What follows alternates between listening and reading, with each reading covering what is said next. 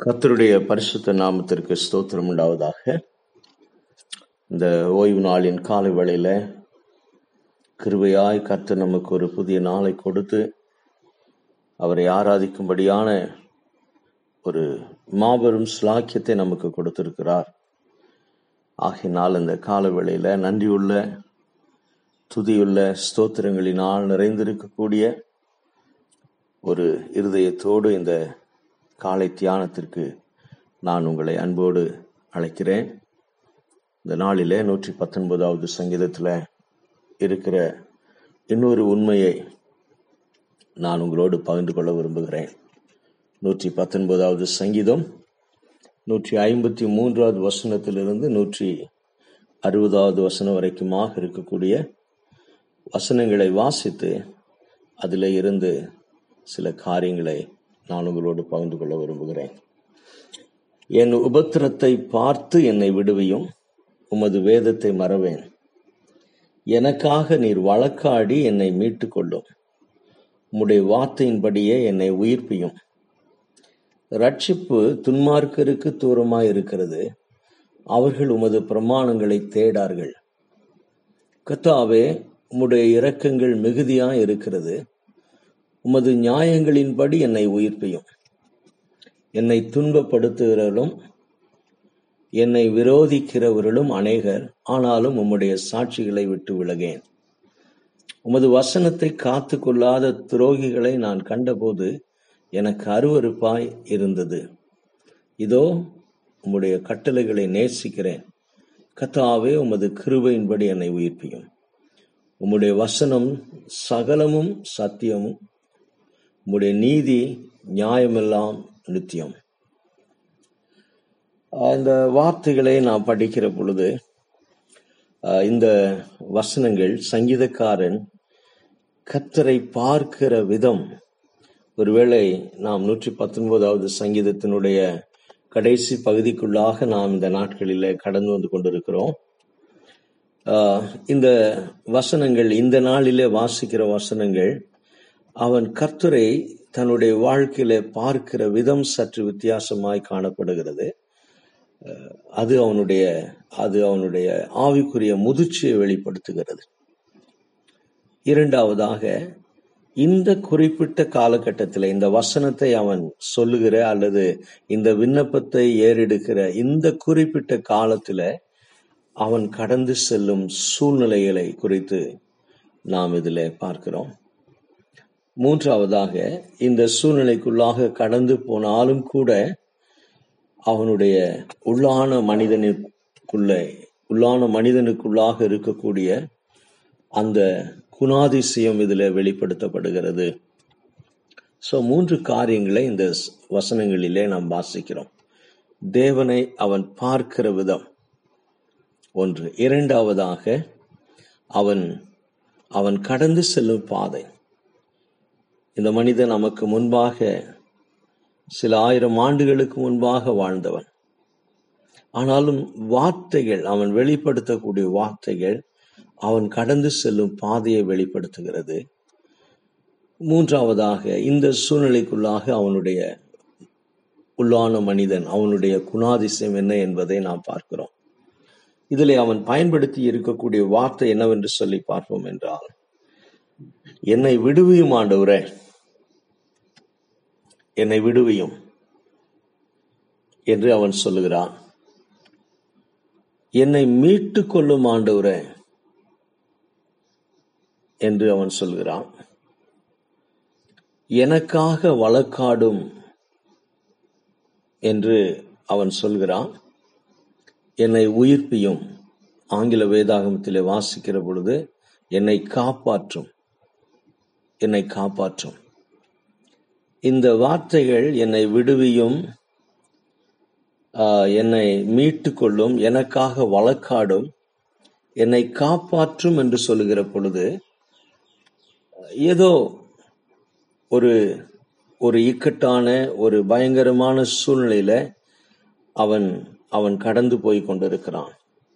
முதலாவது வசனத்தை வாசிக்கிற பொழுது என் உபத்திரத்தை பார்த்து கடந்த இரண்டு நாட்களாக நம்முடைய தேவன் ஜெபத்தை கேட்கிறவர். அவர் ஜெபத்தை கேட்கிறவர். அவர் நம்மோடு அவருடைய வார்த்தையின் மூலமாய் பேசுகிறவர் என்று சொல்லி நாம் கடந்த இரண்டு தினங்களாக பார்த்தோம். இந்த கால வேளையில சங்கீதக்காரன் கத்தாவே நீர் என்னை என்னை பார்க்கிறவர். நான் கடந்து செல்லும் இந்த சூழ்நிலையை நீர் பார்க்கிறவர். நீர் பார்த்து என் உபத்திரத்தை பார்த்து எனக்கு விடுதலை தாரும் என்னை விடுவியும். இரண்டாவதாக எனக்காக நீர் வழக்காடும். எனக்காக எனக்- எனக்காக நீர் வழக்காடி என்னை மீட்டு கொள்ளும் என்று சொல்வதை நாம் பார்க்கிறோம். பின்பு என்னை உயிர்ப்பியும் அல்லது என்னை உயிரோடு என்னை என்னை பாதுகாத்துக் கொள்ளும் என்ற வார்த்தை மூன்று முறை இதில் பயன்படுத்துகிறான். ஆக இந்த வார்த்தைகள் எல்லாம் நமக்கு எதை வெளிப்படுத்துகிறது என்று சொல்லி பார்ப்போம் என்றால்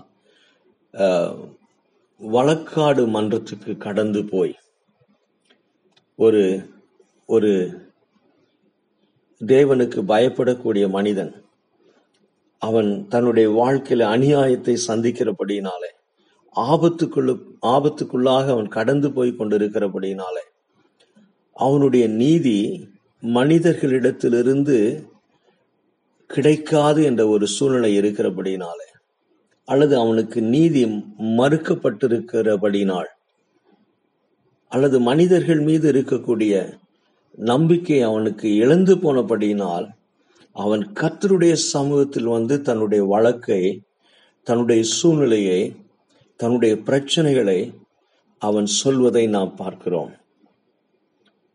கர்த்தரை ஒரு நீதிபரரை போல ஒரு நியாயம் விசாரிக்கக்கூடிய நியாயசனத்திலே உட்கார்ந்திருக்கக்கூடிய ஒரு நீதியுள்ள நியாயாதிபதியாக ஒரு நீதி அரசராக சங்கீதக்காரன் இந்த சங்கீதத்துல அவன் பார்க்கிறான். நீதி அரசராக பார்க்கிறான். நீதிபரராக பார்க்கிறான். எப்படி நான் சொல்லுவேன்?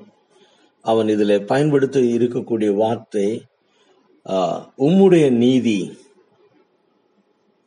உம்முடைய நியாயம் உம்முடைய சத்தியம் உம்முடைய உம்முடைய நீதி உம்முடைய நியாயம் உம்முடைய சத்தியம். இந்த வார்த்தைகள் நீதிமன்றத்தில் பயன்படுத்தக்கூடிய வார்த்தைகள். சத்தியம் நீதி நியாயம் இந்த வார்த்தைகள் நீதிமன்றத்திற்கு சம்பந்தப்பட்ட வார்த்தைகள். ஆக கர்த்தருடைய சமூகத்தில் வந்து நீதி கிடைக்க வேண்டும் தனக்கு நியாயம் கிடைக்க வேண்டும். தனக்கு தன் பக்கத்துல தனக்காக வழக்காடுகிறவராக தேவன் இருக்க வேண்டும் என்று சொல்லி கத்தருடைய சமூகத்தில் வந்து அவன் சொல்வதை நாம் பார்க்கிறோம். என்னை விடுவியும் ஆண்டவரே. எதிலிருந்து விடுதலை கேட்கிறான்? என்னை மீட்டுக் கொள்ளும் ஆண்டவரே. யாரிடத்திலிருந்து தன்னை மீட்டுக் கொள்ளும்படியாய் கேட்கிறான்? எனக்காக வழக்காடும் என்று சொல்லுகிற பொழுது அவனுடைய எதிராளிகள் யார்? அதையும் இந்த சங்கீதத்திலே நாம் பார்க்கிறோம். தன்னுடைய எதிராளிகளை குறித்து சொல்லுகிற பொழுது நூற்றி ஐம்பத்தி ஐந்தாவது வசனத்திலே சொல்லுகிறான் துன்மார்க்கர்கள். துன்மார்க்கர்கள். நூற்றி ஐம்பத்தி ஏழாவது வசனத்திலே சொல்லுகிறான் என்னை துன்பப்படுத்துகிறவர்கள். என்னை விரோதிக்கிறவர்கள் அநேகராய் இருக்கிறார்கள் ஆண்டவரே. அது மாத்திரமல்ல நூற்றி ஐம்பத்தி எட்டாவது வசனத்திலே வாசிக்கிறோம் துரோகிகள் ஆண்டவரே. ஆக துன்மார்க்கர்கள் இவனை துன்பப்படுத்துகிறவர்கள் இவனை இவனை பகைக்கிறவர்கள் இவனுக்கு துரோகம் செய்த ஜனங்கள் அநேகராய் இருக்கிறபடினால அவன் கர்த்தருடைய சமூகத்தில் வந்து கத்தாவே என் சூழ்நிலையை பாரும். நான் துரோகிகளால் துன்மார்க்கர்களால் அநியாயம் செய்யக்கூடிய ஜனங்களாய் ஜனங்களால் அக்கிரமம் செய்யக்கூடிய ஜனங்களால் நான் உபத்திரத்திற்குள்ளாக கடந்து போய் கொண்டிருக்கிறேன். நான் வேதனைக்குள்ளாக கடந்து போய் கொண்டிருக்கிறேன். எனக்காக வழக்காடுகிறவர்கள் யாருமில்லை என்று சொல்லி நான் உம்மை நம்புகிறேன் ஆண்டவரே. மனிதர்களுடைய நியாயஸ்தனத்திலே எனக்கு நீதி கிடைக்காது என்று சொல்லி கத்தருடைய சமூகத்தில் வந்து அவன் சொல்வதை நாம் பார்க்கிறோம். அதே நேரத்துல அவனுடைய உள்ளான மனிதனுக்குள்ளாக இருக்கக்கூடிய குணாதிசயம். உமது வேதத்தை நான் மறவேன். உமது வேதத்தை நான் மறவேன். உம்முடைய கட்டளைகளை நான் நேசிக்கிறேன். உம்முடைய சாட்சிகளை விட்டு விலகேன். ஒருவேளை அவன் கடந்து செல்லும் பாதைகள் இவ்வளவு கடினமாக இருந்தாலும் கூட நம்பிக்கையற்ற ஒரு சூழ்நிலைக்குள்ளாக அவன் கடந்து போய் கொண்டிருந்தாலும் கூட அவனுடைய உள்ளான மனிதனில் இருக்கக்கூடிய நம்பிக்கை உம்முடைய வார்த்தையின்படி உம்முடைய இரக்கத்தின்படி உம்முடைய சத்தியத்தின்படி உம்முடைய நீதியின்படி கத்தாவே என்னை நியாயம் விசாரியும். எனக்கு நீதி கிடைக்கும்படியாய் செய்யும் என்று கத்தருடைய சமூகத்தில் அவன் கேட்பதை நான் பார்க்கிறேன். எனக்கு அருமையான தேவனுடைய பிள்ளைங்கள இந்த காலவெளியில நாம் இந்த பூமியில கர்த்தருடைய பிள்ளைகளாய் வாழுகிற பொழுது நாமும் கூட அநேக நேரத்தில் இத்தகைய சூழ்நிலைக்குள்ளாக கடந்து போகிறோம். ஒருவேளை இன்றைக்கு நடக்கக்கூடிய சம்பவங்கள் எல்லாவற்றையும் பார்க்கிற பொழுது இன்றைக்கு உலகத்தில் நடக்கக்கூடிய அநியாயங்கள் அநீதிகள் நியாயங்கள் ஏழைகளுக்கு கிடைக்காமல் போகிற பொழுது புரட்டப்படுகிற பொழுது இவைகள் எல்லாம் பார்க்கிற பொழுது நம்முடைய மனதில வரக்கூடிய எண்ணம் என்னவென்று சொன்னால் காலம் கெட்டு போயிற்று. பொதுவாக இன்றைக்கு பேசுகிற பொழுது வழக்கு சொல் காலம் கெட்டு போயிற்று. நம்பிக்கை இல்லாத ஒரு சூழ்நிலைக்குள்ளாக நாம் வாழ்ந்து கொண்டிருக்கிறோம் என்று சொல்லி இன்றைக்கு பொதுவாக நாம் பேசுகிறோம் கருத்தில் எடுத்துக்கொள்கிறோம் ஆனால் இந்த காலவெளியில யோசிக்க வேண்டிய ஒரு காரியம் என்னவென்றால் உலகம் என்றைக்கு மனிதன் பாவம் செய்தானோ என்றைக்கு மனிதன் தேவனுடைய வார்த்தையை மீறினானோ அந்த நாளிலிருந்து உலக இப்படித்தான் போய் கொண்டிருக்கிறது உலகத்துல இதுதான் உண்மையான ஒரு சூழ்நிலை. World is not getting anywhere better it's not coming in to better situations இன்றைக்கு உலக ஞானிகள் தத்துவ மேதைகள் சொல்வதைப் போல அல்லது மத நம்பிக்கையைப் போல மனிதன் நல்லவனாக மாறவில்லை. Man is not getting better நாளுக்கு நாள் நாளுக்கு நாள் சூழ்நிலைகள் மோசமாகிக் கொண்டே இருக்கிறது. இத்தகைய சூழ்நிலையில் தான் நாம் இந்த பூமியில வாழ்ந்து கொண்டிருக்கிறோம். இந்த காலவேளையில சங்கீதக்காரன் மூலமாக நம்ம கற்றுக்கொள்ளக்கூடிய பாடம் நம்முடைய தேவன் நீதிபரர் அவர் பார்க்கிறவர். நாம் கடந்து செல்லும் பாதைகளை பார்க்கிறவர். நாம் அநியாயமாய் அனுபவிக்கக்கூடிய உபத்திரங்களை பார்க்கிறவர்.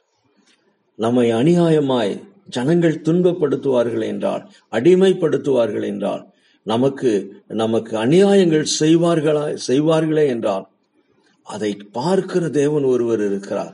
நமக்காக வழக்காடுகிறவர் ஒருவர் இருக்கிறார். நமக்காக நீதி சரி கட்டுகிறவர் ஒருவர் இருக்கிறார். என்ற நம்பிக்கை தான் இந்த காலவெளியில இந்த சங்கீதக்காரன் உங்களுக்கும் எனக்கும் கொடுக்க விரும்புகிறான். ஒருவேளை இதை கேட்கிற நீங்கள் என்ன சூழ்நிலைக்குள்ளாக இருக்கிறீர்கள் என்று சொல்லி எனக்கு தெரியாது. உங்களுடைய எதிராளிகள் யார் என்று சொல்லி எனக்கு தெரியாது. உங்களை எதிர்க்கிறவர்கள் எவ்வளவு பலசாலிகள் உலக பிரகாரமான செல்வாக்குள்ளவர்கள் யார் என்று சொல்லி எனக்கு தெரியாது. ஐயோ என் என் என் சார்பாக என் பக்கமாக பேசக்கூடியவர்கள் யார் என்று சொல்லி நம்மில் எத்தனை பேர் தடுமாறி கொண்டு இருக்கிறோம் என்று சொல்லி எனக்கு தெரியாது. ஆனால் இந்த கால வேளையில சங்கீதக்காரனுடைய வார்த்தை நமக்கு நினைப்பூட்டக்கூடிய காரியம் என்னவென்றால் நீதிபரர் சத்தியபரர் உண்மையுள்ளவர் நீதியின்படி நியாயத்தின்படி இந்த உலகத்தை நியாயம் விசாரிக்கிற தேவன் ஒருவர் இருக்கிறார். சில நாட்களுக்கு முன்பதாக அஹ், சிறைத்துறை அதிகாரி அதாவது மரண தண்டனை பெற்ற குற்றவாளிகளை தூக்கில் போடுகிற ஒரு அதிகாரியினுடைய பேட்டியை நான் கேட்டேன். அவர்தான் ஆட்டோ சங்கர் என்ற மனிதனை தூக்கில் போட்டவர். அந்த ஆட்டோ சங்கரோடு கடைசி நாளிலே அந்த கடைசி இரவு நேரம் செலவு செய்த ஒரு சிறைத்துறை அதிகாரியினுடைய அனுபவத்தை கேட்கிற பொழுது அந்த பேட்டியில் அவர் சொன்ன காரியம் நாங்கள் சட்டத்தை நிறைவேற்றுகிறவர்கள். ஆகினாலே இந்த குற்றவாளிகளை நாங்கள் தூக்கில் போடுகிறோம்.